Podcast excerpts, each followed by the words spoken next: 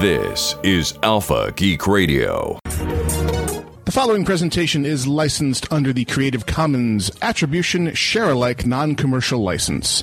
For more information on Creative Commons licensing, please visit www.creativecommons.org. Today on Casually Hardcore, we do not have a pre read. We're just glad to be on the air.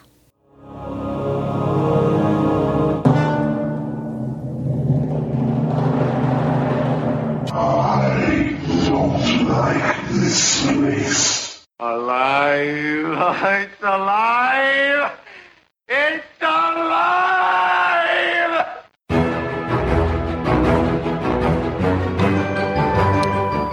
Do not panic, ladies and gentlemen. The casuals have returned and have taken control of the airways. This is Casually Hardcore, live on AlphaGeekRadio.com.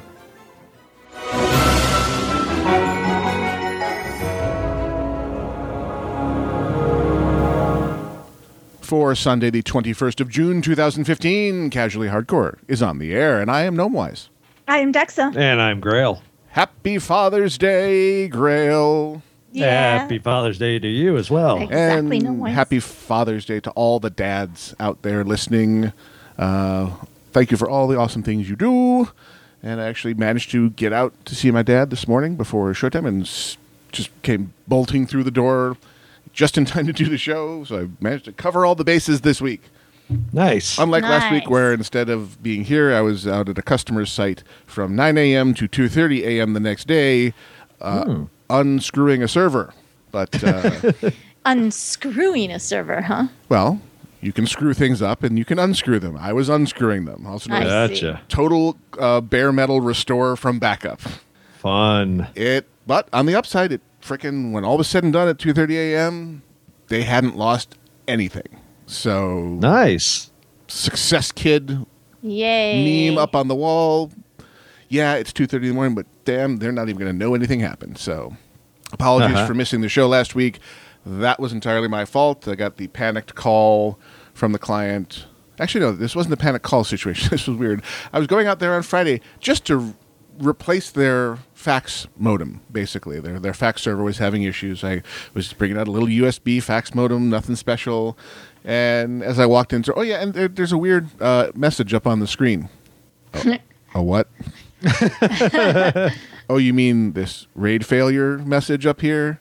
Yeah, we forced it. You know, we force powered it off a few times and tried to restart it, but just this just kept coming up. It's like Uh, servers love that. servers love it when you force them off during processes. Oh yeah, that went over real well.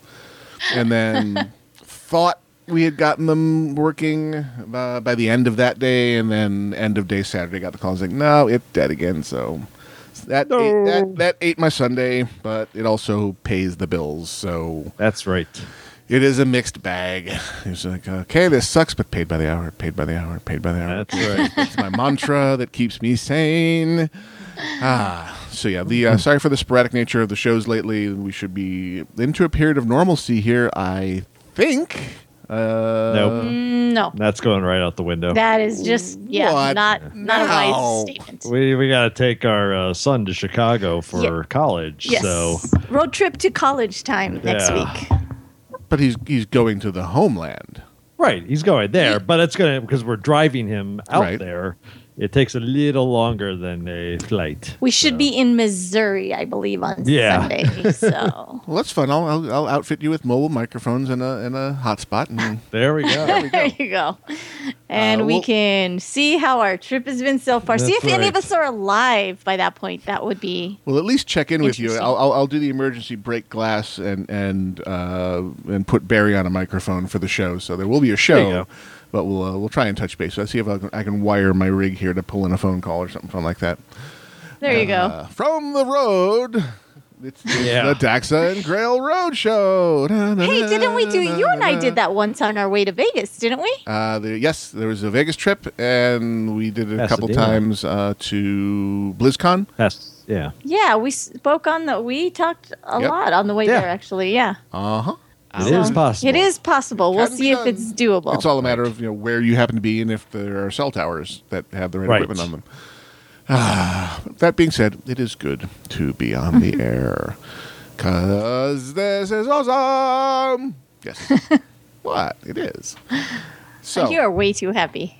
hey, I'm just happy I got my ducks in a row and actually got crap together, and my studio space here has been upgraded since we last Ooh. spoke Really? in several ways. So I busted out uh, a, a borrowed sawzall. If you're not familiar with it, it is the God's very own reciprocating saw.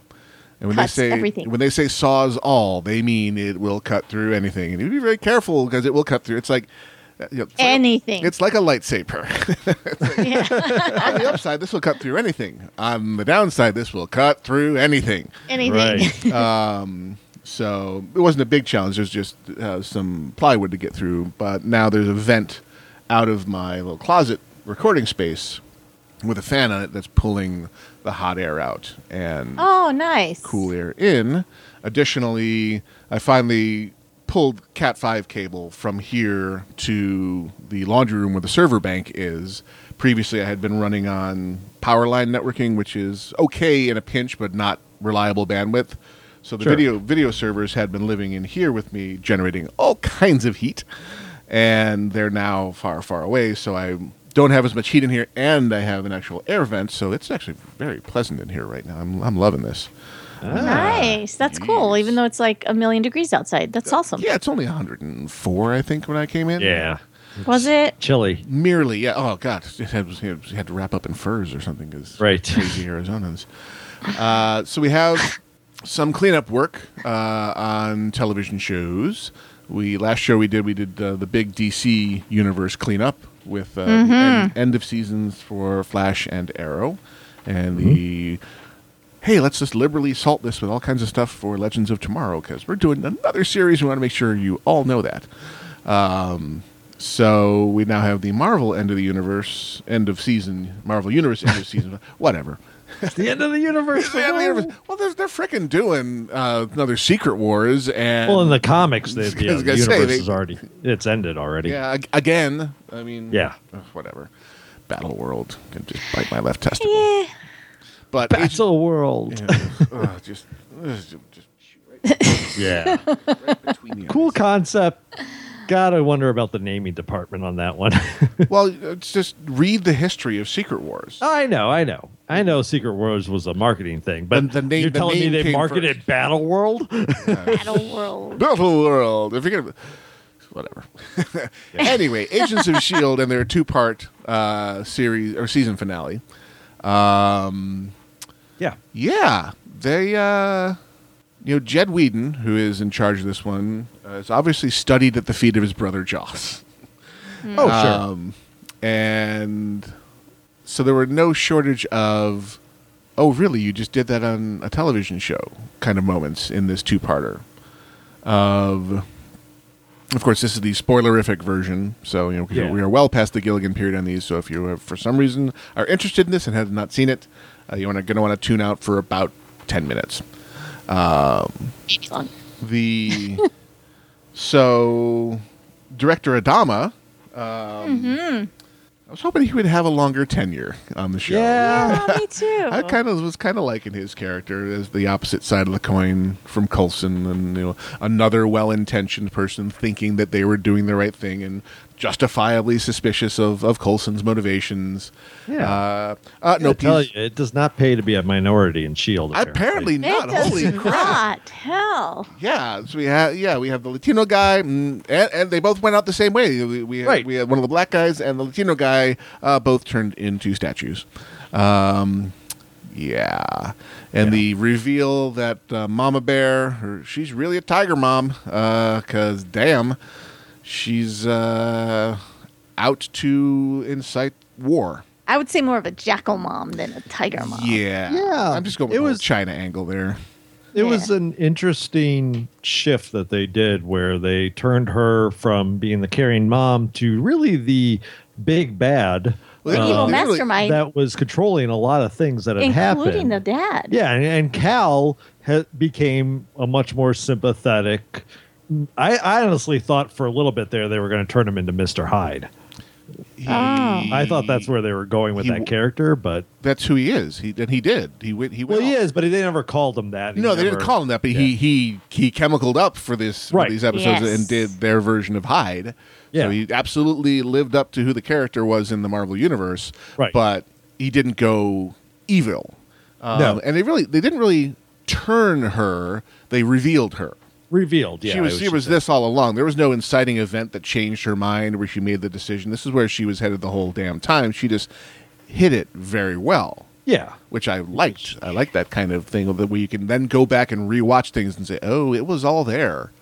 yeah. Uh, it was just dressed up and made pretty and stealthily delivered. Of oh, and by the way, uh, here, hold this crystal, or yeah, let's drop this crystal and see what happens to the room. Um, so all kinds of loyalties called into question. Um, the decision on Coulson's part to let uh, director Adama go in his place turns out to have been fortuitous for him, yeah.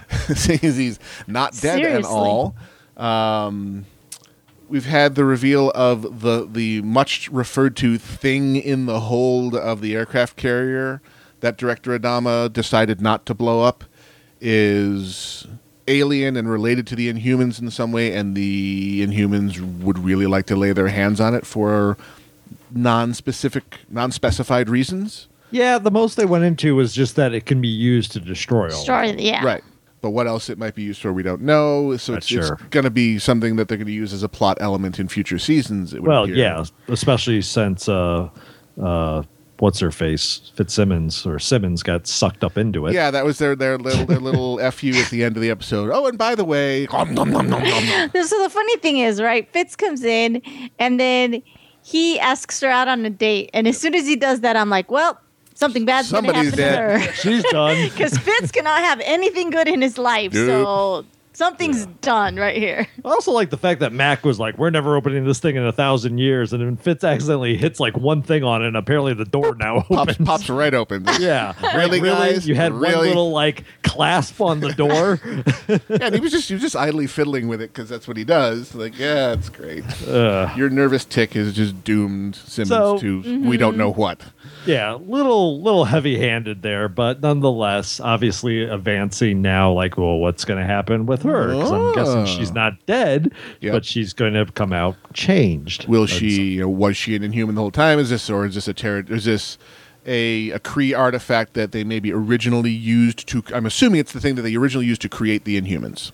Or, or, Or- now she will be the weapon against Yeah, the Inhumans. she's going to be like an inhuman hunter. Right, which she so doesn't want to be, or does kind of want to be. She was Well, she does. She's not she too was thrilled weird, with them. So. But how would she? She's going to react badly. Oh, great! I'm the powered one now, and I'm I'm the thing that I hated. Oh, great! That's true. Um, Uh, except if she's powered to hunt the things that she hated, I guess that would be okay. But there's Yeah. still the internal dichotomy of yes, but I'm I'm just another powered being. I'm just being pointed in a direction, but I'm just another one of them. Oh God! And hey, that storytelling is what that is. Yeah. So we'll see Um, where it goes. Loved the axe. Loved, loved, loved the axe. oh yeah, that was good. Oh That yeah. was really good. I was seeing the tweets, the live tweets during the show because I didn't watch it Yeah. until the day after, and they kept on hashtagging it. Mac has an axe. I'm like, what the hell does that mean? And then I just you just see him tooling around the aircraft carrier with that as his weapon for a while. It's like, oh, Mac has an axe. Okay, d- holy shit. Okay, Max uses the axe. Yeah. but he, he uses it properly because the only other alternative was another statue. Exactly. And it also opens them up for. I mean, he Coulson in the near the end of the episode drops the line of, "I'm looking into options." Right, right. Right. So you know he's going to have Stark Tech on the end of Sure. his arm by the, the next time we see him. Yeah, he'll he'll have something, so it's not a, a total loss. But No. no. Mac had some some great like his line when Gordon comes in. He goes, "Well, who are you?" He goes, "I'm the guy that And kills, kills Gordon." that was awesome. that was a good line. Definitely, he's become one of my more favorite characters on the show, just because Yeah. he kind of doesn't have the the crap associated with like Skye or uh, any of the other characters, like the baggage. I guess He's just baggage. he's also very like I'm going to tell you exactly what I'm I'm feeling. so He's like, He's I a don't- straight shooter, Yeah, it's Matthew. refreshing. very straight shooter, and, and he acts on his feelings. Like I trust none of you. I am out.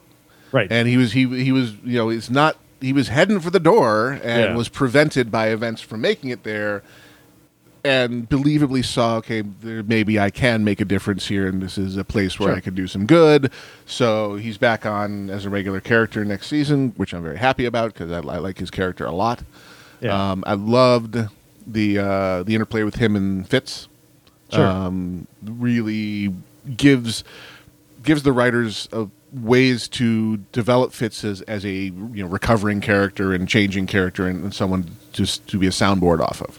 Um, Yeah. Who is obviously just a good guy who who cares about him. It's like that's you know I, I- I hesitate to use the term bromance because it's overused, but it is a good non non stupid um, macho uh, male friend story that they're telling. right. And it's like So they're friends, is yeah, what you're saying. they're just Yeah. they're, they're, they're Good friends. But Just say they're good friends. yeah, and th- that's not a story often told unto you. They usually go for the No. Buds and then the douchebag version of dude and all that crap. Nah, I like this much. Pound it out. Pound it out. Exactly, exactly. That does Um, not sound well. That's a different kind of friend, honey. with, with with benefits, I guess, but we're not going there. Think Fitz would be a topper? No, anyway, but anyway. Um, so they have a good resolution to the initial problem with the Inhumans. Right. Uh um, you know, pretty. But the the whole the, the scene reminded me of the sequence from the Incredible Hulk, where they showed Stan Lee's cameo, of course. Um, this they showed Banner bleeding into the soda, Right. and then they did the whole they flat the snap cuts to bottle being packaged, bottles being shipped, bottle being purchased, bottle being drunk, and Stan Lee collapsing. We had the crystal, the contaminated crystals seeping into the water supply, fish being affected by it, fish being fished, fish going to market, and people Fish being made fish oil, Yep, and fish in pills, pills going to the store. And what is that going to mean? right. Mm-hmm. Are we because it's you know this much diluted version of whatever it is, so we're just going to have people randomly statuing up, and also people randomly being activated who were latent in humans the whole time. It it feels like the backstory to DC Universe Online, where they they cut loose superpowers in the general population as an excuse to have more superpowered things to have to deal with. Oh, okay. Hmm. I, so I'm, Yeah. I think it's it- going to be a matter that's going to randomly activate powers, and that'll give the agents of Shield something to have to deal with. Right, right. And I think it explains then, I think it's maybe their way of saying, here's why there weren't all these superheroes running around prior to the Avengers movie. Right. And, And and, here's stuff but that happened. I mean, this to me smacks totally of Marvel Cinematic Use Universe long-term planning. Sure. So next season on Agents of Shield, an explosion of superpowered people just in time for Civil War in a Sure. theater near you where there's lots of superpowered people that we suddenly have to deal with. Superpower Registration Act and go because we've al- we've said several times in the show the ranks of the superpowered are way too lean for Civil War to have much oomph.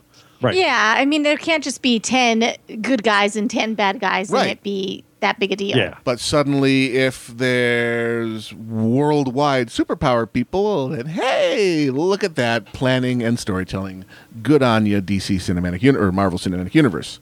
Mm-hmm. So we'll see if that's the the way they're headed. I assume that they are. I bet you that the, what they're going to have with the you know the the outcome of the people consuming the Terrigen contaminated stuff is not statuing up. It's going to be Right. Uh, oh look, I, I can see through walls. Yeah. Um, so yeah, good good on them. I'm I am I'm back on board with Agents of Shield.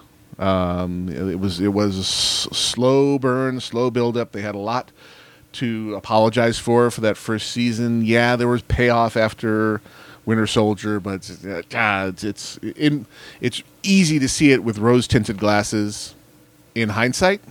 No, I, uh, I look back at it as a pretty bad first season. Yeah, it with- could have been- with a nice ending. Right. But that at Um, least showed the promise, so at least it got renewed. So we got to have the second season, which I much more enjoyed.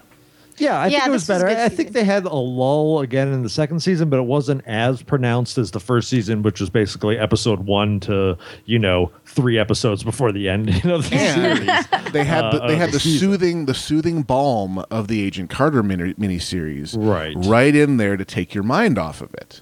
Yeah, So and they're gonna and they've they're gonna do another season of that next year as well. So Well, and we'll, we'll have to see where they go because I mean they do leave uh, Cal Kyle MacLachlan's character. He's pretty much out now. yep, he's been Well, he's he's, been in Shield brainwashed. hands. He's in Shield hands. So Shield can always leave him, uh, like take Sure. him out for missions or whatever. Sure, you but I mean, you've you've taken him out. You've taken out Gonzalez, obviously. Mm-hmm. Um, he's definitely. I mean, it would take a lot of work to bring his character back into it. So some of their kind of like, let's add some oomph around the uh, the edges here Mm-hmm. are are not as accessible for season three. So it'll be curious to see where they go. Well, they have the Grant storyline now. That that, by the way, May's May's handling of Yeah. the Grant Oh, yeah, situation was superb. Yeah, I loved how she she made Grant shoot his Yep. own girlfriend. Yep. yeah, Uh, that was the best thing ever. yeah, and, Um, and pretty much seems to be setting Grant up as the next head of Hydra. Head of Hydra, exactly. Mm-hmm. Uh, definitely that little meeting in the bar there where he's asserting his alpha status of right. you know, you you are all my bitches and we got we got we got work to do. Right. Um, so a- again, that that is, you know, his he didn't. I like that he didn't just ascend directly to that. No. Which it would be the trope in earlier writer rooms would be.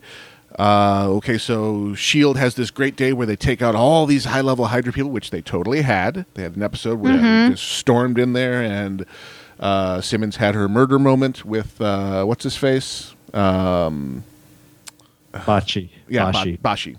Um, while she was trying to get to Grant, Right. um, and it would be you know tropey to have him have, have him just go straight into it, and instead he had this Sure. this little side journey of, hey, I'm kind of digging having this really demented but works for us relationship with this other broken person and maybe we'll just have a little a little you know village of evil instead of you know an empire of evil um a little hostile. A little hostile of a evil. little a little hut we'll just uh, Yes. have an evil hut and maybe an evil an evil outbuilding but right, right. then his world just gets annihilated by May. Uh, so we have the grudge match of the century building there, and him motivated and tied down by nothing emotionally. And the best thing is he gets outplayed. It's not she beat him up or Right. you know physically beat him. She outplayed him, Yep, she worked him, which was awesome. and Yeah. and he Well, both him and his girlfriend, yeah, so. he, he, she worked the situation. She's like, I'm older than you. I've been doing this longer, and I'm in fact better at it than you, and I'm just Yeah. going to demonstrate that to you. Uh, so yeah, the, the, all these two episodes were great, packed with all kinds of really great stuff. They had really weirdly emotional, you know, touching moments with um, Daisy and her dad, where Yeah. she kind of came around to okay, you're you've done some really bad things, but you're not. I've I've seen and heard, and learned that you're not actually evil. You're just kind of broken and misguided. But your Right. your intentions are actually pretty damn pure, and they were all about me and protecting me. Mm-hmm. And she arranges for him to have his happy ending, where he's yeah he's brainwashed, but he has a happy life doing you know he's, he's a freaking veterinarian, and it's you know pet adoption day, and he's the happy-go-lucky uh, non-manic version we've seen just under the surface all these all these weeks. And so, but uh, so she kind of has a little closure there. Yeah, evil mom, evil mom, evil mom. And I thought I had evil dad, but turns out it was evil mom the whole time. And I found my parents, and I kind of regret it, and I kind of don't. And so that was kind of a, a nice coda and, and capping off to that storyline, where she no longer is dri- going to be driven by the the mystery of her parents. Mystery solved. Wasn't necessarily Yep. a fairy tale ending, but mystery solved. And oh, by the way, your powers are activated, and go forth, seismic girl, and we will use you in the future. Yeah. Well, and she's driving Lola. yeah. Yeah, quite. Well, she kind of had to because the whole axe incident. Oh come on! You're telling me the car flies. You can't drive it with one hand.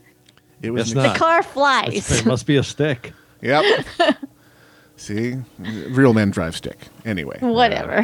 don't touch Lola. Um, so yeah, lo- all kinds of great stuff sprinkled in there. We kind of we, we've have a unified Shield again with you know Coulson acknowledging his mistakes as director and moving forward and being more willing to accept help uh, from competent people all around him. And I'm looking forward to next season. They- they- they- Yeah, it's gonna be a good season. I mean, the one thing they haven't addressed at all, that, from what I could tell in the show, is the fact that in Age of Ultron, Samuel L. Jackson is basically back commanding the helicarrier. Right. So, like, shouldn't he be back as the director? They make Well, a what- big point in the movie. If you if you listen to the dialog he is heading up the Avengers initiative. The Avengers. Oh, okay. So he's just handling that program. He is no longer He's the no longer head of Shield. Shield. He is he is Avengers. So the Gotcha. the new Aven- and it's tongue in cheek. They put the, the the words up on the screen. The new Avengers facility. so you Ah. either say that's the new facility or is it the new Avengers, which is a title Right. out of the Marvel comic pantheon.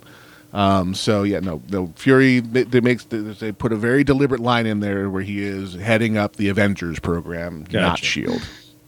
And yeah, we had the, the, the fun tie-in just near the end of the se- series as well with the oh by the way here's the helicarrier that I was keeping maintained for for use in the Age of Ultron movie. Yeah. So yeah, th- th- they they did their job well with a ended and tied up a lot of the storylines in a satisfying way and left me eager to see what they got in store next year. So I don't know what more we could ask for from a television series writer. yeah. Hmm, It's pretty good. Yeah, no, Marvel's still still banging on all cylinders. I mean, we have a story this week. Um, Daredevil, the co-production with Netflix, is now the highest rated uh, show on Netflix Because it's awesome. because it is Yeah. awesome. Well, it's awesome, and it kind of transcends uh, superhero like status. Like I know a lot of people that don't care that much about superhero mm-hmm. shows or movies that watch Daredevil and was like, "Yeah, it was awesome." Well, because look at it objectively. Where was the superhero in any of that, other than the only thing? You know, okay, it's a blind dude. Yeah, That, that is the mm-hmm. super portion. That's a pretty low key superpower when you put him up Sure. next to Thor. Uh, sure, sure, Exactly. but Yeah, still yeah. freaking impressive. But it, it is. But again, it comes down to the story. Right. was mm-hmm. compelling. The story was awesome, and it didn't. It didn't matter that it came out of a comic book story arc. It was a damn good story, well told. And the action in the the Freaking way it was shot was brutal. amazing. I loved it. It was so Flawless. brutal. I love that fight scene with him and the eight or nine Russian mob guys. Oh, yeah. The Yeah. one un, unbroken cut where you see them wearing each other the hell down. There's no nothing super about that. It was brutal and awesome. Um, and looking forward to. You know, they've already announced that it's renewed for a second season, and uh, the next one we have to look forward to is Jessica Jones. They've they've renamed it. It's no longer AKA Jessica Jones. It's just Jessica Jones. Um, and you know, I, my interest in Daredevil led me to actually do some research because Jessica Jones was never a character I knew much about. I'd never really paid attention to the Defenders universe. The whole Hell's Kitchen part of the Marvel universe never really showed up on my radar. I did a little Power Man and Iron Fist for a couple of years in the late '80s, um, but the concept behind Jessica Jones is really interesting. This is former superhero who has turned her back on the superhero life and just wants to be a private detective. Right. Interesting. What you know, with the shape of the and what you know, what are and were her superpowers, and will she be like actively trying not to use them, bust them out when she has to, and so Yeah, you already have me interested, and I want to see what you what you do with that as your backdrop yeah. um, especially with this, there's some some of the people from the same teams involved here that have proven themselves like okay, you uh, you you know if you go back and listen to our episodes when we first heard about these Netflix uh, deals, what did we ask for? Is like make it awesome, make it things you can't do on television. And you know, don't under budget it. Doesn't have to be crazy budget, but make it a good story. Make us, and they have delivered. I mean, it's, they, we know they listen to the show, so obviously they just Right. made, made a list and went down the list and checked everything off. Because I don't know what more we could have asked for entertainment wise as fans of comic books, fans, and just not even just fans of good action drama, crime. You know, almost a crime. You know, law procedural in some aspects. What you know, what more could we have asked for from Daredevil? I mean, what, what what was missing? You feel anything that, that could have been better? No, even when I first started watching it and I saw the guy who they had playing Murdock, I was like, he doesn't really look superhero-y to me. And then, you know, two episodes in, I'm like, wow, that guy is totally Daredevil. Yeah. No, I thought they. Uh, yeah, I mean, it didn't have anything. I mean, no, it it did everything I could have asked for. Especially because number one, I'm not a Daredevil fan. and it Exactly. made Yeah, me me a either. fan of Daredevil. So I am now. Yeah. So I don't know what more. I mean, the only thing that I thought might bother me was Foggy's character Yep. being a little too cheesy. He could've- he could've he, been. pl- he played it okay. I was okay with it. The actor really committed Yeah. and he wasn't trying to sell the character he was just trying to be that character because people like that i know uh, Yeah. more than 10 people who i've met in my life who are very much like him Right. um, just the gregarious and but he was he was that and he was an earnest believable character i Yeah. loved that he was really worried that their law firm was not going to work and then I've, I've walked away from the choice job at the big law firm that could be, be buying me all kinds of cool stuff but i'm trying to hold true to my roots of i want to be the good guy and what really sold that character on me, and we've talked about previously, is how betrayed he was when he found out Matt's secret. Yeah. Yes. I totally bought that performance and believed it and felt for him. I was like, I would be pissed. Yeah. exactly. he had held nothing back in his relationship with Matt, and Matt had held this huge thing back from him. It's like, okay, uh, look in the dictionary, betrayal. Yep, that's the one.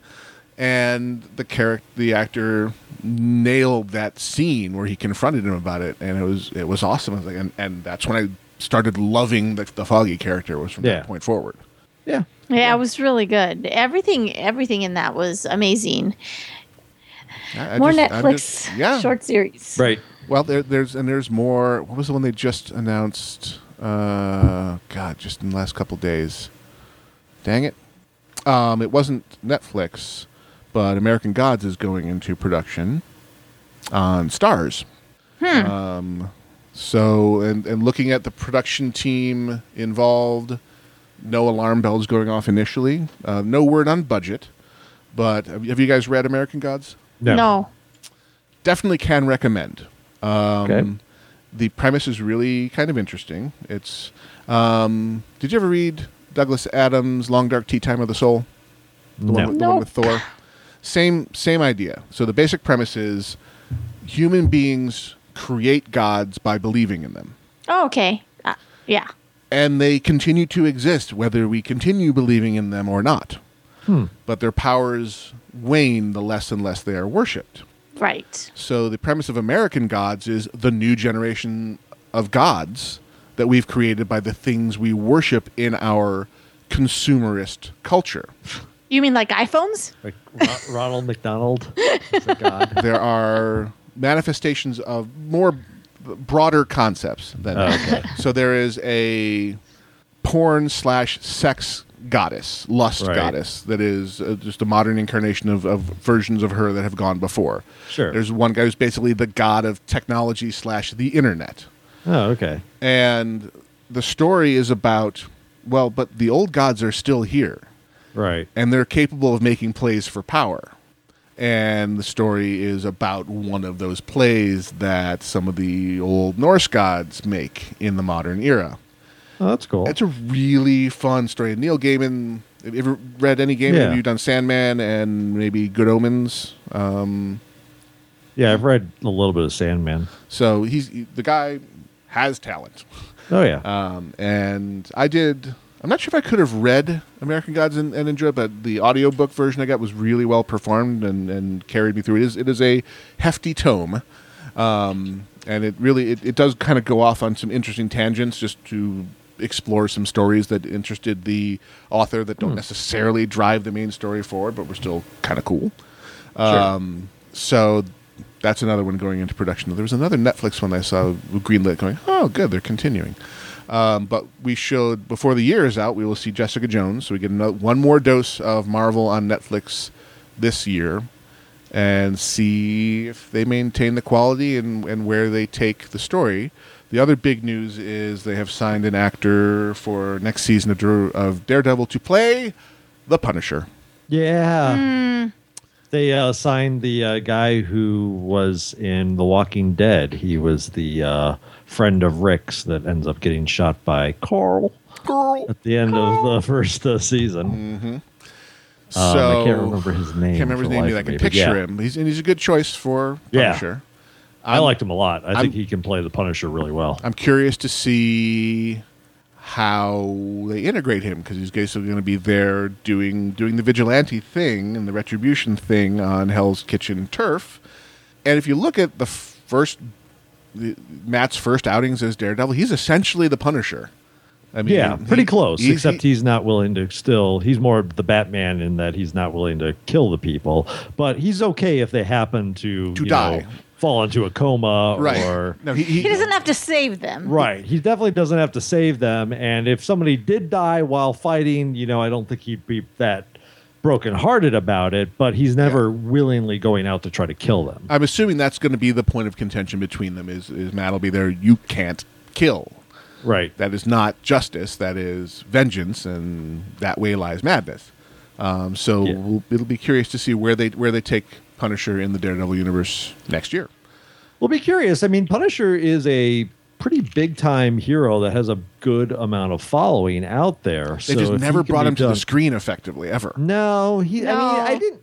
The Thomas Jane version wasn't bad. It wasn't terrible. The other ones it were wasn't terrible. terrible. It's Again, better than the other one. Oh, it had God, some yes. yeah obviously it was better than the dolph lundgren version but uh yeah it'll be interesting to see and i think that's the play they're going to do is like here's your two versions of the same hero one's willing to go a little bit farther though than the other Yep. and what's the the plus and minuses to doing that I mean, it might be stretching the metaphor a bit because you know the the main conflict in this first season was two guys who were there to save their city, both thinking they were doing what needed to be done, and both thinking that they were right.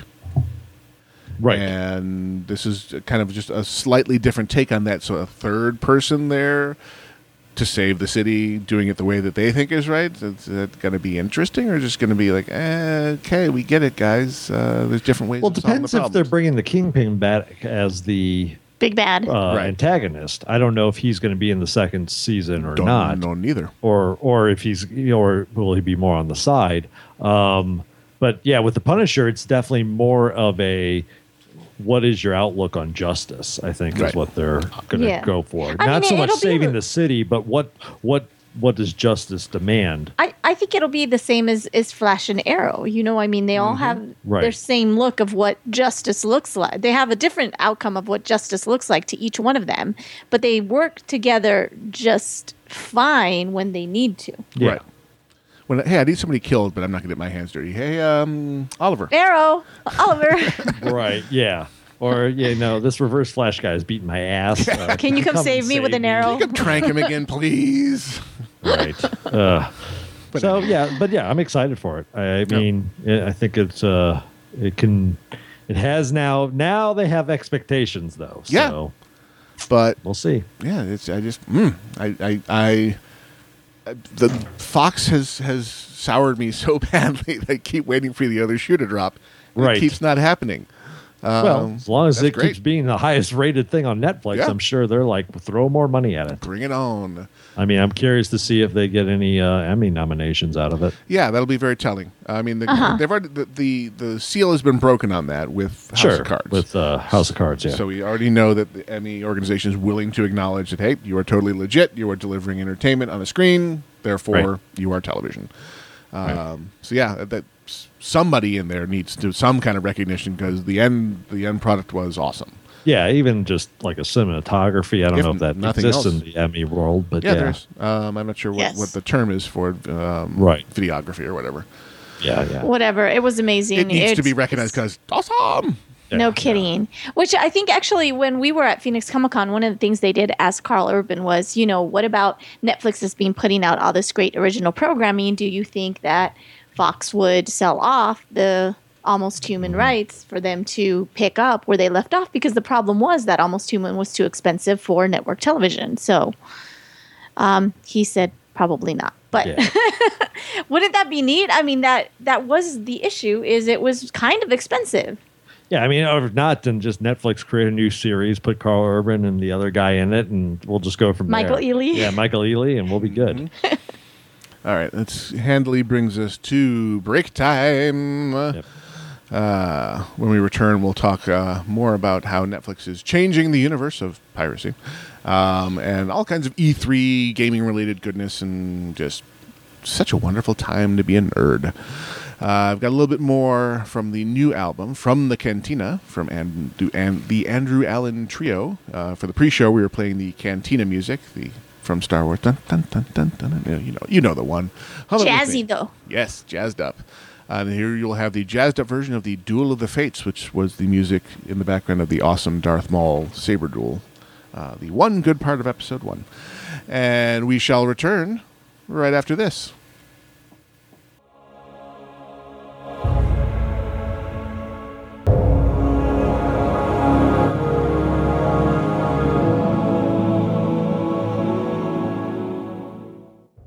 Hey, this is Phil Plait from Bad Astronomy, and I used to be a Delta Geek, but I moved up to a Beta Geek by listening to Alpha Geek Radio.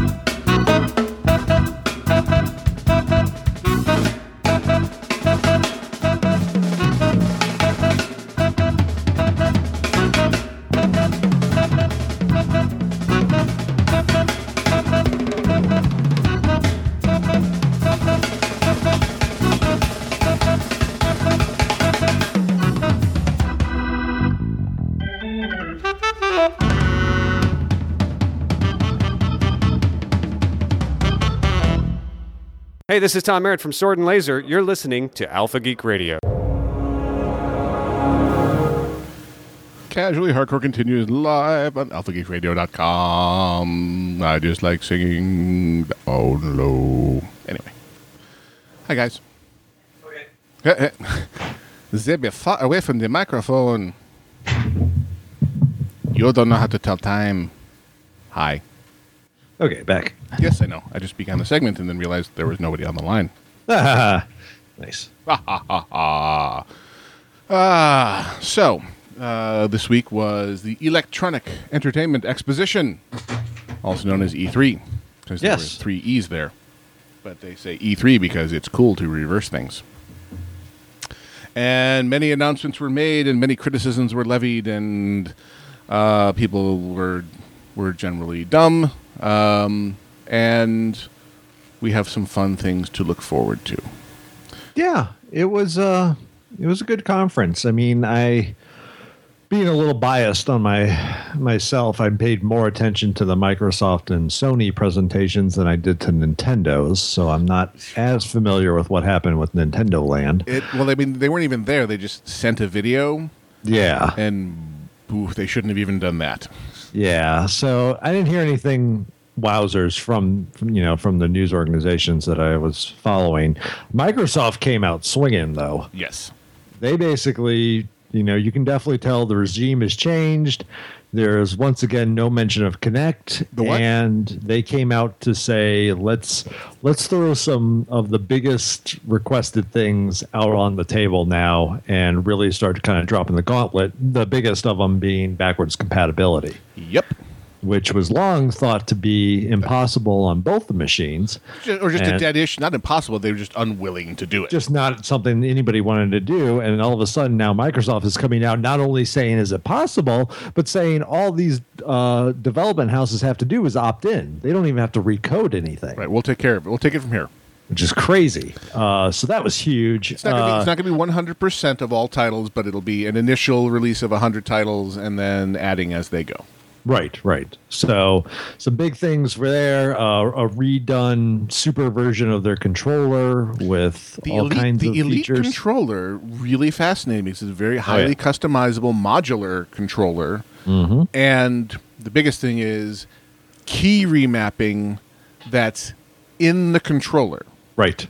which is huge because it's not relying on any kind of processing power from the unit or coding in a game. It is the logic is contained within the controller, so you can seamlessly and instantly switch between two different sets of key remaps Yeah. and not interfere or lag out your game in any way. That's awesome. Yeah. So, and it gives you the flexibility to remap something that maybe, like you said, uh, they did not code into the game to allow you to remap. Right. It doesn't matter anymore because it's all in. So, the, so the developer wants a set set of controls. Screw you. I'm I'm putting the X button on the B button. Right. And I'm switching my lefts for my rights because that's how I roll. Because the regular way is not challenging enough. yeah. Um, So Um, huge announcement. Also, I mean, we'll, we'll get into this a little later because obviously Fallout 4 was announced, but Bethesda but again, Microsoft mods will work with Fallout 4 on the Xbox. mods on a console. What? What? What? What universe am I in? Have I? Well, I mean, I'm you know, I I am a avid PC gamer as well as a console gamer, so I'm not inciting a uh, you know tech race, war race here. war. But I would say one of the big pillars behind the uh, PC master race was mods. and, and it will remain mods because it's going to be the by necessity it's going to be a limited scope of modding and there will, Of there will be gatekeepers to the mods that don't exist on the PC Mm-hmm. side. The PC side you will always be able to do whatever the hell you want. Yeah. but at least there will be a marketplace for mods and there will be the ability for the really good mods to make it onto consoles. A, a, a, a recurring feeling i got out of microsoft throughout e3 was hey guys you understand that the xbox one is just a gaming pc right and they're treating it more and more like on the gaming for the, for the gaming part of its functionality is remember this is a PC under the hood. Did you know that when Windows 10 launches, it's launching on the Xbox One as well, guys? Yeah. Hey, so all this announcements we've made about the Oculus Rift and Windows 10 compatibility, can you extrapolate the next part of my sentence that I'm act- actually going to say yet? But if we're working on it, interoperability with Oculus Rift on Windows 10, and then Windows 10 is coming to Xbox One, what can you infer? Huh? Right, Huh? right. They didn't actually come out and say it, Nope. but the implication is there. And Well, they also announced the UI redo to, Yep. to match up with Windows 10. No, the, the, Which under is- the Satya Nadella CEO regime, uh, I'm really interested to see if this works out for them because they they want it to be Windows 10 on all things, Right. from right. phone to tablet to PC to Xbox One. Yeah. Will they be able to pull it off? I'm interested to see. Well, I hope so. But I mean, the, the Xbox One interface, and it already has gone through several revisions since launch. And the, but the new interface they were showing that I think is coming in August. Yeah, shortly after, shortly after Windows 10, because Windows 10 is July Right. 29th, and a couple So weeks then later. August, I think is they're they're going to be, uh, but they already showed some screens off from it. and It looks a lot better. Yeah. It's it's a lot less of the Windows 8 tiles and much more fluid in design. So, you know, good on them. They're trying. I mean, Sony has a definitive lead right now, and so they're but they're swinging swinging hard. They're not quietly just accepting their market share for sure. No, at times like this, this is why a beautiful illustration of why you want competition in your marketplace. Mm-hmm. Because we have these giants duking it out, and this is it's just the reverse of last console cycle, where Microsoft was owning face and Sony was playing catch up with a great product, but just Right. just a couple of missteps early on, you know, bad price out of the gate. Um, and what's weird the gaming community can't seem to make their mind up about backwards compatibility. They will kvetch and piss and moan about there not being backwards compatibility. But when Sony launched the PS3, there was a version with hardware compatibility, meaning they had the hardware from the PS2 in there on a daughter board. And there oh. were versions of the PS3 you would pay extra for that had perfect backwards compatibility because it had a PS2 in it. Right. And they couldn't give them away. Yeah. And then the ones that sold well were the cheaper ones, and then later in life, the slim and the as they you know they got Yeah. cheap, they they did better. But Xbox One launches without backwards compatibility, and the wailing and gnashing of teeth, you would think we had shot people's puppies. Oh yeah. So which is it, guys? Because Sony did exactly what you wanted on the previous generation. They gave you a separate version you could opt in to buy that would let you use your entire back catalog beautifully, and nobody could nobody would buy it.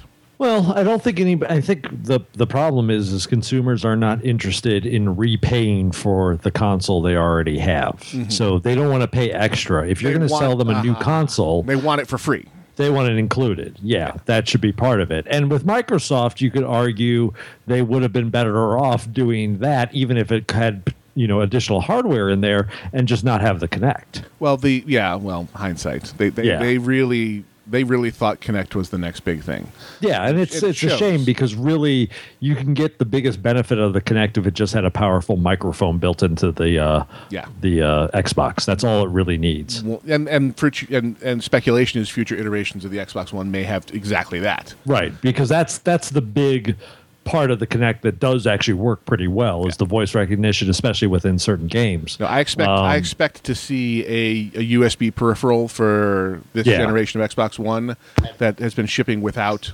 uh, Kinect. That is sure. just a microphone, um, and yeah. So we'll see, we'll see if they leverage the good part of, Yeah. of Kinect.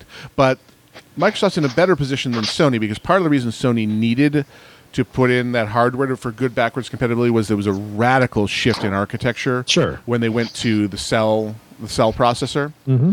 and the change in the Microsoft platform is not as radical. They're Right. still on an x64 Yeah, infrastructure. So basically, their plan is they're going to have a virtual machine that runs inside Xbox One that emulates a 360. Right, right. um, which they're actually gotten pretty damn good at in the rest of their business. So they're just leveraging skills they already have. yeah. Um, I think I think it'll be effective, and I'm I'm excited to see it. Um, they also made uh, announcements for some of their uh, oh god exclusive titles, uh, Gears of War Four. Yep. Uh, some announcements around. The other big thing that it allows them to do is like Fallout 4. They're also saying if you buy Fallout 4, we'll give you the 360 version of Fallout New Vegas with, or Fallout 3, I'm sorry, with it. Uh, if you buy Rainbow Six Siege, you get uh, Rainbow Six Vegas 1 and 2 with it from the 360 version. So it's allowing them now to do these package deals That they wouldn't have been able to do without. that yeah at really no cost either. And, Effectively, i mean they're Or- able to just say oh you'll download this game uh, that you may not have already had. So or maybe you sold these games when you went to buy your xbox one Games, GameStop has several hundred copies of it now. Right. So it's it's a very uh, clever uh, process on their own. The other big thing, I mean, uh, the Division, which is the Tom Clancy game, the open world kind of MMO-ish shooter, uh, actually got a release date, but also it has an exclusive beta on the Xbox One. So overall, it was a really solid presentation from them. Sony came out little more closer to the vest, but definitely had a lot of exclusives. A lot of stuff in early 2016. They're going to be really Yeah. light holiday season. Microsoft is really strong holiday season this Yeah. year, so it'll be interesting to see how that how that pans out. Um, But- they all had exciting stuff to to talk about, but the time frames were, were noticeably different on the two of them. Mm-hmm. Um, and Nintendo is barely worth mentioning because they're basically on hold until their next hardware generation, and they're not ready to talk about the NX yet. Yeah, So- and there's just not much there. I mean, even stuff that you might associate, like cartoony type stuff. Uh, Kingdom Hearts three got shown, but Yep. that's going to be a Xbox and Sony available. So I mean, Mario Create yeah, was fun, um, but there, there were no jaw droppers or anything. They're, they're, No. When they decided to go off cycle with the release of the Wii U, Mm-hmm. they set themselves up as being off cycle. So these guys, the other two guys, are going strong with the okay. This is our second year of our big new consoles. We're really getting our steam going, and Nintendo's like, yeah, we're a year away from our next hardware iteration, and so I guess we'll see you next year. Well, and it's kind of crazy for a company that went head to head with Sega for so long to watch them make the same mistakes that Sega made. Yeah. I mean, it's not that Nintendo is in any way hurting. No, I mean, the their portable sales remain Sure. strong. They're they're they're still the only game in town in portables. oh, I mean, easily. Uh, other than your, you know, iPhone or well, that, Android that's apps. where they're they they need to be afraid. I think is Right. they're really being eroded by all these apps you can get for your other mobile devices that make it not necessary to buy a DS. Right. Um, so I did just pick up Fire Emblem on the DS, and incredibly good game. So, and that and that's their strength is they still have effectively exclusives of hey, but if you want your Zelda title, come Oh, on yeah. back to the fold, my children. Yeah, no, they their their their games on the DS are so strong Yeah. that you wonder what the hell the console is doing. yeah, this is true. Um, speaking of true, hey, Hey, what have we done? What have we done to summon you? well, uh, for one, in uh, the PS3, the, uh, the original models did have the PS2 backwards compatibility hardware built in. Right. And I actually have one of those. Those, but the reason they uh, removed it was the cost. It was the was the was the cost down because PS3s were freaking expensive when they came out, Oh, yeah. and they said, and they just one day say, okay, we're not going to ship any more PS3s with backwards compatibility, and then they uh, And by the way, lowered the price we're, we're $100 $100 cheaper and then now, they yeah. brought it back partially with software, and it never quite worked right. And then my PS3 is worth more now. My PS3 with PS2 compatibility is worth more now on eBay than it, it was when I bought it. Oh yeah, no, Oh, I, nice. because it's, it's it's a it's a rare critter. Um, I was so sad. I, I had one of the original gen PS3s that frickin' yellow Died. yellow light of death on me, and I was unable to reseat the the CPU glue, and it it, it, it died permanently. So I'm on a slim now as my as my PS3, Ah. which is my backwards compatibility is just having a slim. Um, but yeah, I, I had, to, it, it it died a noble death of, of it's not quite as common or as evil as the Red Ring of Death, but it was the PS3 version of that, Yeah. um, which basically they the, a lot of the original ones had a board. Um, you basically would need to. The, the technique was put disassemble the thing, which was a chore. Take the board out, put it in your oven Yeah. at 300 degrees for 20 minutes. Right, right. And hope, Reset that it, the hope that it resets the solders. Yeah. Exactly. Mine did not reset. Yeah. Uh, I know. I mean, it's it's kind of amazing how last generation Microsoft managed to overcome the fact that you know what it felt like ninety percent of their units were basically bursting into flames at It any given time, and yet they still managed to pretty handily win that generation of consoles. Yeah, well, Well, it, cost, it cost them a fortune in RMA units, though. Sure, but I mean, it's basically based strongly on their UI and their uh, ability to connect gamers as well as the apps. well, they and they also they did extend the warranty, and they honored the warranty. Right. So there were plenty of horror stories of oh, you know, I red ringed on my machine, but there were also plenty of stories of and then Microsoft replaced it. Got it. Yeah, I, I sent one back to them out of the the two or three I had. And did they successfully migrate your account to it, or did you lose all your crap? Because that was the other horror story that came out saying, "Oh, oh, all these things were tied to my old serial number, and they had no mechanism to migrate them to my new serial number." Nope, I popped my hard drive back in the new one. It was fine. Ah, you kept your drive. Oh yeah, Excellent. Yeah, they did eventually fix that. It just took them like way too freaking long to Yeah, that- figure Sure. out a solution. I think they would have had that in place to begin with. No, no, no plans were made. So yeah, mm-hmm. Yeah, this is software development. It's like uh, you ever try to get a minor fix to an Oracle install? Yeah, it's called nine months and a million dollars. oh of course. Th- that's how Oracle rolls. Okay, they Yeah. are they are enterprise level. Anytime you're dealing with any type of da- Oracle SQL, the the pricing structure is insane. yes, how much you got? What's Right. it going to cost me? How much you got? Yeah. How much you got, and you also have to pay five other people, by the way. Yeah. Uh, we brushed up against one of the pre E3 extravaganza announcements Mm-hmm. was Bethesda and their much anticipated Fallout 4 announcement. They had their teaser trailer, dog, dog, dog, dog, dog. Um, It's it's not quite Elder Scrolls Six for me, but it is it is in it's approaching that that realm of reverence. Yeah. um, and we are we've now moved to Boston. Um, Yes. so a whole new vault to come out of. Um, and they're going to have like basically nearly like you know there's crafting like you can build up a city in there yeah, it looks. It's- they, they, it looks crazy They're good. playing to their strong points, but also adding new stuff. yeah Sixty million weapon variations, or something obnoxious. well like, yeah they took look at the, that mod, little. Uh, the mods from like new vegas and basically have ramped that up now to what a lot of modders out there made new vegas Yeah. to where all your weapons have mods well now it's built into the game No, that that's and that's they're using the Blizzard model, which is Yeah. look at the modding community, look at the add-on community, look at what other companies are doing, and steal the best bits. right what do people like Yep, and give it and give them what they want. And my favorite mock-up right after the announcement was they had what I want most from Fallout 4, and it was just a, sh- a shot of the VATS screen with one new target area, crotch. crutch Uh, Okay, I can totally see that. Um, yeah, the, I am uh, inches away from. I've never been a, f- uh, a follower of the Fallout series, and I've been encouraged from multiple vectors to go get Fallout Three and then New Vegas, New Vegas especially, um, and be ready for the arrival of Fallout Four. So I think I'm gonna I'm gonna dive in and and do that because I can get all I can get all that on the PS3. Can I not? Well, it's also the last day of the Steam sale, and it's prac- they're practically throwing copies. It's like five dollars for the yeah That Game was- of the Year edition of New Vegas or something. Well, thank you, True, for yeah, the it's- segue to another news item.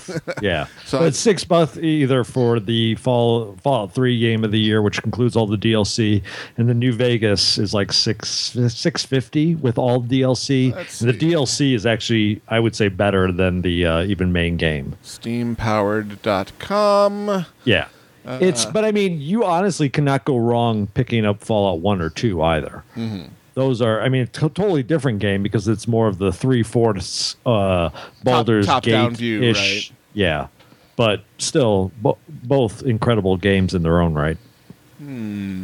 So would you? So True and Grail, would you each recommend I start with one or start with three? Grail, you said one and two are worth the time.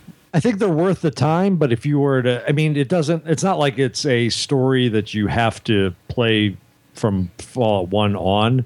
So if you're preferring something that's more of a first person or you know Skyrim type experience, then start with Fallout Three. Uh, if you're okay with doing something that is a three fourths quarter view, that is like a D and D where you walk around, talk to people, and when you get into combat, it com- becomes more like XCOM where you have action points and stuff. Then go with Fallout One or Two. See, that has Two- big, that's two big, being big nostalgia points for me for that kind of gameplay because the, the the Baldur's Gate era was, Yeah. was a special time. Fallout One is is a really cool game. Fallout Two is incredible. It's the it's definitely evolved from Fallout One and became a great great game. I think just from a a copious spare time standpoint, I may be forced to just jump in at three.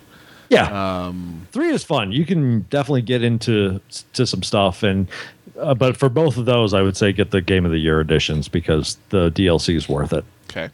And you've seen the uh, the guy who has twenty thousand bottle caps, so he's Yeah. offered to Bethesda to buy the copy, and they're actually may be honoring it just for him. Ah, that's pretty awesome. Now I know they had, they have to weigh honoring it versus like, oh my god, how many people are going to send us bottle caps Right. now? But I think it's it's it's awesome that somebody did that. That's pretty incredible, though. My Well, you understand- got you got to figure that's got to be at least uh, what 30, 30 bucks worth of recyclable metal there. Right. So So they'll, Yeah. get, they'll get some ROI on that uh, after Yeah. like, shipping costs. I mean, consider shipping costs, dude. Yeah, you said it was like you know, I think it took them like seven years to, Yeah, to he's collect basically all been, that, been too. collecting them since Fallout Three, Right. shit. Not not even New Vegas. Um, so yeah, the the internet uh, glee when Fallout Four was uh, rolled out was not not to be underestimated. Uh, No, it was it was pretty huge. It was one of the biggest announcements. I mean, my my fall right now is looking awesome with Fallout 4 and Rainbow Six Siege are both two games I'm dying to get. Uh, and then the Division, but that's not till March of 2016.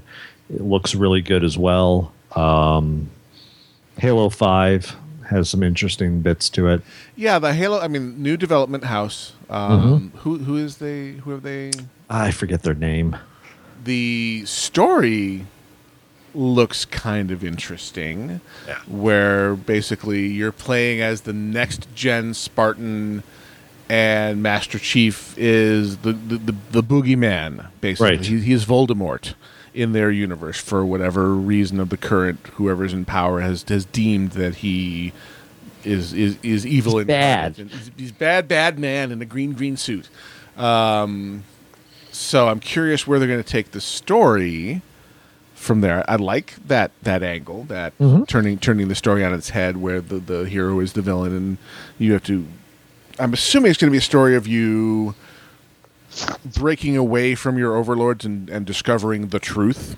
Right. Um, because when we had Cortana gone completely revenant at, by the time last time we saw her, or was she just kind of threatening to go bat crap crazy? I, I never played Halo Four, Okay. so I'm, I'm I have a True, gap you- in are my. you a Halo fanboy at all? no, not me. Okay. Um, so it was one of the fun things is, yeah, hey, I'm um, inevitably going to completely go HAL 9000 on you.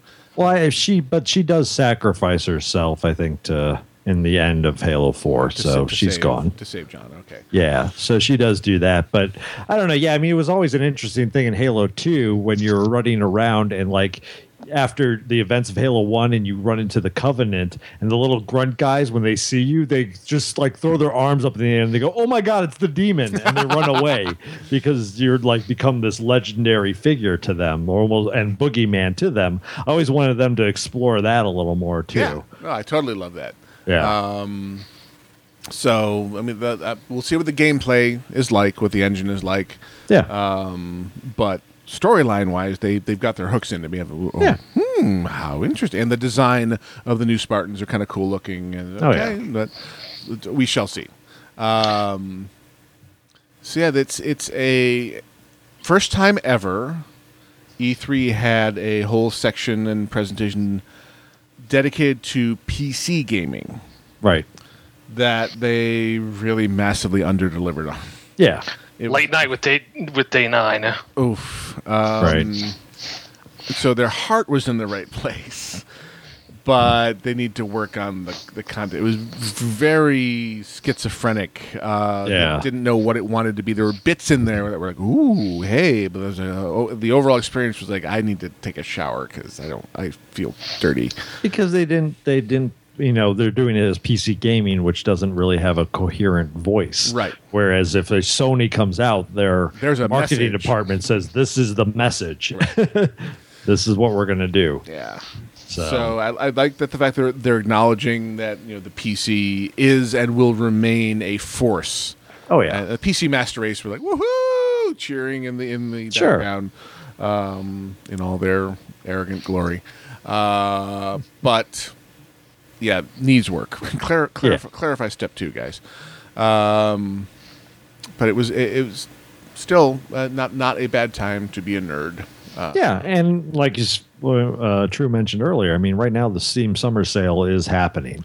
So, and actually, it's at the encore portion. So, this is your last, probably less than forty-eight hours left to to take uh, part of some of the deals.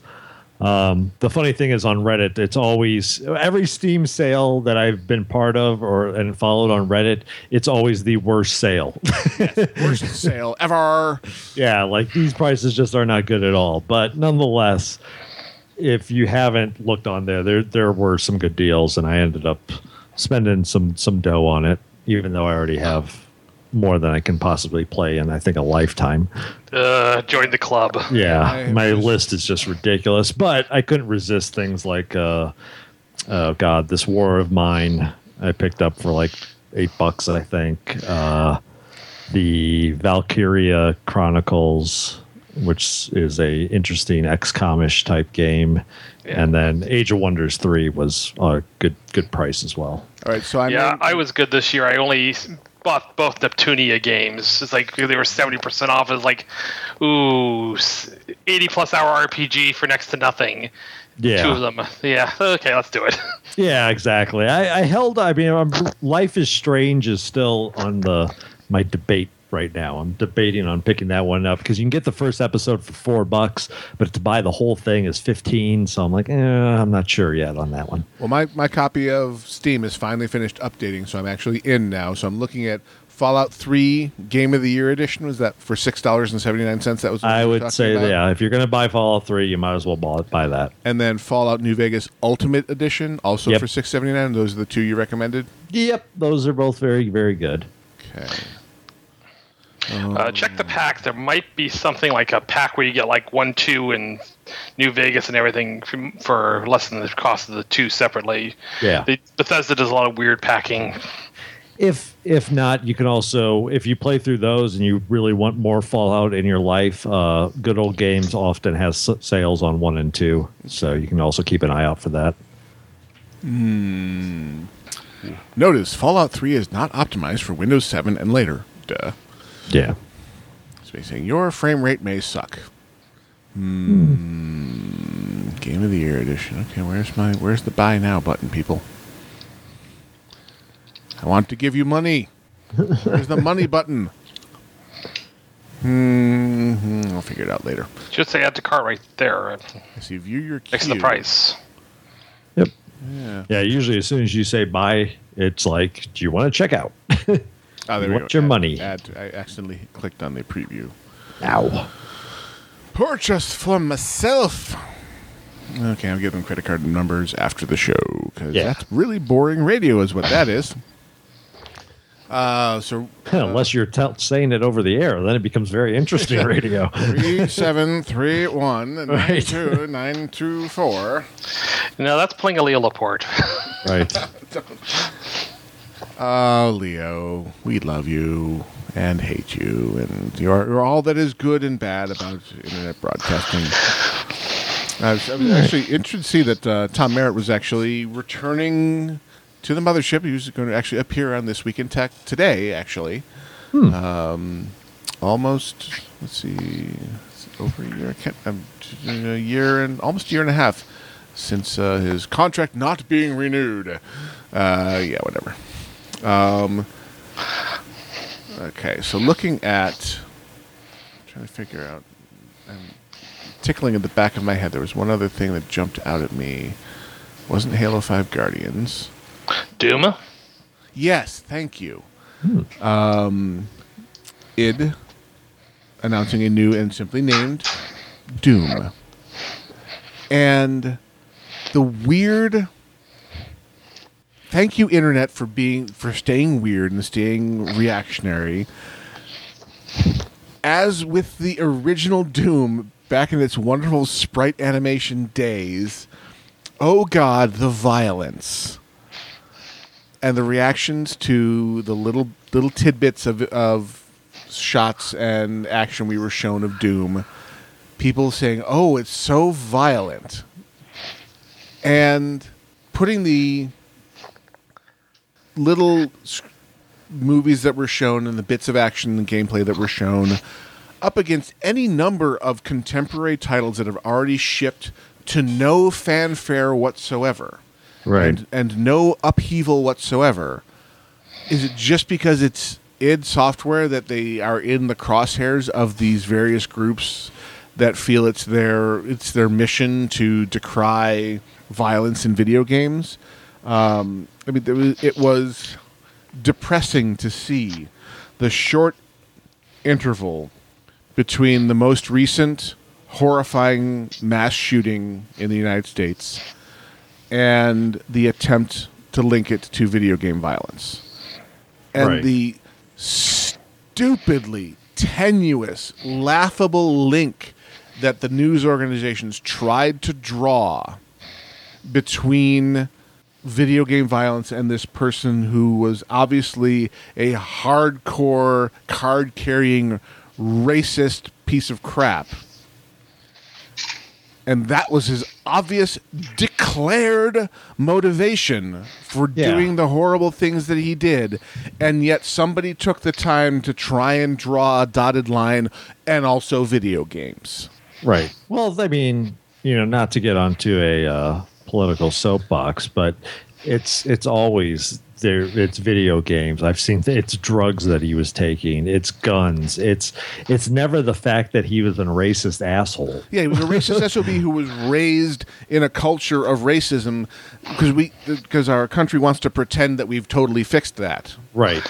Oh, what was the great? I heard a great conspiracy theory that he's actually a plant, and it was to prevent the pastor from encouraging his church to go to the Bernie Sanders uh, Sanders a thing the next the, the next day. Yes. Oh, so Like- having nine fewer people at that at that rally is going to make all the difference in the world. Ugh. But no, all all the other horrifying things about that aside, and the political crap that people are trying to turn it into, and the and the nothing that's going to change as a result of it, which is the most depressing part. right. But just the the just you can start your stopwatch from the first report of there being a shooting to someone trying to draw a fictitious, unfounded, never has been proven to be true ever in any of these events has an actual correlation been drawn between a violent video game and someone acting out violence in reality. It was just pissed me off to get your politics and your crap out of my hobby because there is no connection. There never is going to be a connection because research proves that there isn't one. So knock it off. That was weird. I got knocked off. You're a very weird person. was, um, yeah. I No, I- no. I, was just But- I was just kvetching and saying, get your politics and your crap out of my hobby.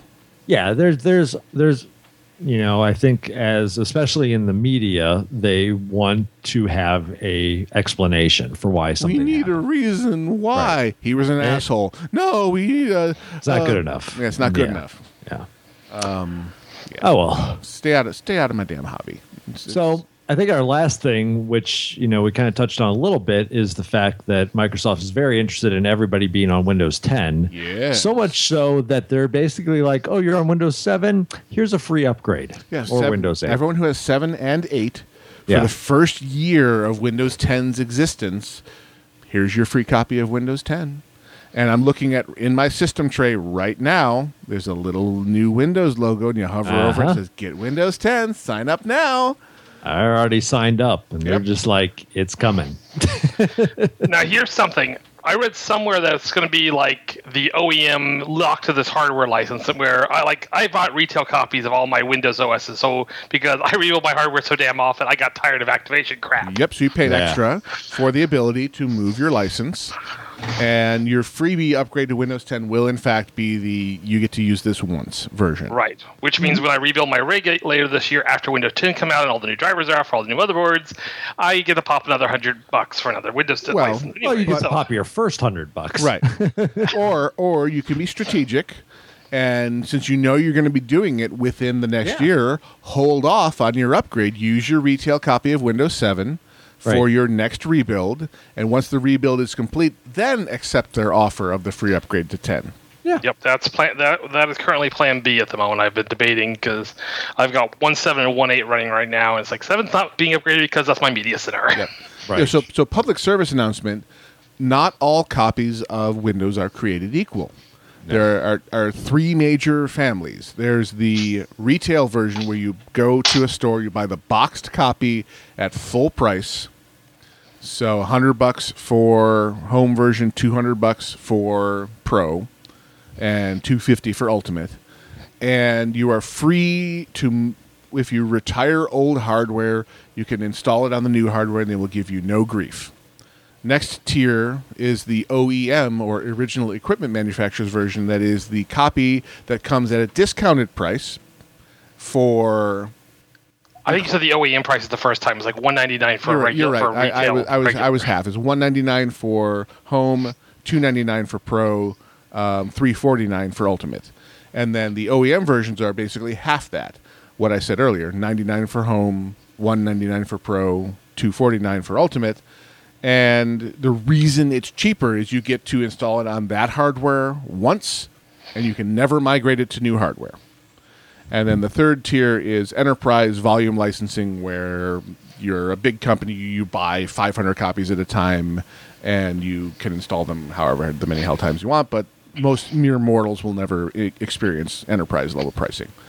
So the caveat here is even though True paid full retail for his copy of Windows 7, the freebie version of Windows 10 they're giving him is the OEM version, which is he will get to install it on one iteration of his hardware and then he's done. So consider what version you have and strategically pick when you want to accept the freebie upgrade within that first year from Microsoft for Windows 10. Um, I can say if you are not running on truly old hardware, if you have reasonably modern hardware, Windows 10 is a no brainer upgrade. If you are on Windows 7, the experience you have on 10 will be everything you like about 7 plus some interesting new cool things. If you're on Windows 8 and you hate it, and you do because you're on Windows 8, this will bring back all the things you miss from XP and 7, things like a functional start menu and optimized for mouse and keyboard when you're on a machine with mouse and keyboard, and optimized for touchscreen when you're on a device with touchscreen. These are things they tried with Windows 8 and just kind of screwed up, and they've kind of nailed it with Windows 10 and all the all the pre-release versions I've been playing with. Um, I've been like, wow, this is this really from Microsoft because this is exactly what I wanted. Um, so I can I can give kind of an unconditional recommendation of as long as you're not running it on really crappy old hardware, take the free upgrade to Windows 10. I think you're going to like it. Um, Grail and, and True, have you guys played with any of the pre-release versions at all? Um, no, it's like uh, never got around to it. Yeah, I watched a couple videos, but I haven't actually installed it. they did a weird because with Windows 8 they tried to move us to this new home screen with the big fat tiles. They used to call it the Metro interface, then they called it the modern interface. And it was really good on like a tablet on a Surface. Those those tiles made perfect sense. Mouse and keyboard they were really dumb and they sucked. They've done this weird hybrid of that. So the start menu on Windows 10 is now your good old start menu on the left, and then kind of a miniature version of the tiles on the right hand side of the menu, and it kind of really works. You put your it automatically kind of puts your most often used things off to the right in, in miniature tile version, and I really like it. Um, the, the, and I wouldn't have I wouldn't have ever predicted that if somebody had described that to me. Oh yeah, it's like they mashed the start menu and the Metro interface together. I'm like that sounds horrible. Right. In reality, it's like, hey, I kind of get this idea where I've got my standard never changing stuff on the left. So I have my control panel, I've got my devices and printers, I got all my my meat and potatoes in my search bar, and then my most frequently used stuff that is in, kind of intelligently selected for me off to the right in tile version, and I'm eating it up, and I'm really looking forward to July 29th to to take. I'm going to take my main rig directly to 10 from seven, and Yeah. I'm not going to look back. So PSA complete. Upgrade to Windows 10 when you can. It's and it's interesting to watch Microsoft in this shift where they're basically saying we're not going to be an operating system company anymore in the sense of we're not going to try and have that be our cash cow anymore. We are totally going to keep making operating systems. Right. But Oh, speaking of someone on the enterprise side, yes, they are still going to be chart making a cash cow of the operating system. They just aren't going to try to do it from the public anymore. Exactly. we're, we're going to try to make money from the people who have money. Um, and you know, their, their server business is going to go strong. You know, and they're actually they're, they're becoming. I mean, Server 2012 actually kind of a really good product. I can't find a lot of faults with it. Um, it's the most stable server OS of theirs I've ever worked with. The interface is a little too Windows 8 like for my tastes, but I can find what I need to find and get my work done. Um, but it doesn't blow up and crash and have weird issues like 2003 and 2008 did. Um, So, and I'm glad they're going strong there because that's where they need to make their money. But also, th- they're becoming a services company. They, they've looked at what Google has done and said, hmm, that seems to be working. So now it's all about, hey, Office on the web, Outlook.com, OneDrive, on all platforms. Hey, look, it's on your Android device, it's on your iOS device. We don't care anymore. We've got great products on every platform. Come use our services because that's the future. Like, wow, this I guess this dinosaur of a huge company can be steered in a new direction. Um, and it was so easy for so many years to be down on Microsoft because they made some pretty boneheaded maneuvers, and it's kind of weirdly heartening for an IT wonk like I am to see the, the good old boys making good and, and say uh, so I'm actually in this weird place where I'm kind of rooting for Microsoft, which feels wrong, but they keep giving me stuff that I want. So how can I be critical of that? They, they brought us the Xbox One, and they they they are, are, are bringing me Windows 10 for free with all the features that I want. I would be a horrible person if I bitched about all these things that they bring me for free. So Right. yay Microsoft! I guess I'm officially saying on the air in front of all of our listeners, and I may have to dip off and Well, shoot. the, the, the, the thing is, it gives them the excuse to stop uh, fixing Windows 8 bugs. Like the, the fix to Windows 8, the newest Windows 8 bug is to upgrade to Windows 10. Well, what was the fix? What was the ultimate service pack for Windows Vista? Right. Windows 7. exactly. This is an old story being retold again. Right, but by upgrading everyone from 7 and 8 to 10 is like they hopefully save themselves a bloody ton of headaches. Well, there's a reason why there was never there was no Windows 9. They're trying to, to rub the curse off of things. So we're going to skip straight to 10, and they're also saying we're never going to rename Windows. It's just going to be Windows going forward. They're, they're doing the the the Apple model of it, this is just OS 10, Right. and then we'll we'll use kitty cat names and landmark names or whatever, but it'll just be Windows. Um, so it's it's good- it's it's a funny old life, and it's interesting to watch what's going on, and just just keep giving me good tech that works well and enriches my life and lets me do stuff like, hey, this radio show, and I will be a happy camper. Speaking of which, we're over time, so we should probably wrap this crap up. Yes. Steal this ship into Riddlin Bay. Uh, you have been listening to the rambling tones of Casually Hardcore live on Alpha Geek Radio. You can find us on the web at alphageekradio.com. We are on the various social medias if that is your the way you roll. You can find us on Facebook and Google Plus. Just search for Casually Hardcore and or Alpha Geek Radio. We are there. You can follow, friend, whatever happens to be your mode of, of attaching yourselves to us. Uh, we are on the Twitter in various forms. The network is Alpha Geek Radio. The show is Hardcore Casuals. I am on there as Gnomewise. He is on there as Izzy Grail, I Z Z Y G R A I L. True, do you do you tweet? Yes, at Glich G L I C H. No T, no T, no T. G L I C H. You can email your hate mail and contradictions and corrections to the show at alphageekradio.com. That's the show at alphageekradio.com. If you want to suggest things for us to talk about on the show, go to our subreddit, alphageekradio.reddit.com. You can either submit links there as suggestions or just upvote or downvote what you find there uh, to indicate your preferences. If you want to support what we're doing here, uh, the network has a Patreon. Become our patron at patreon.com. That's P A T R E O N dot com slash alpha geek.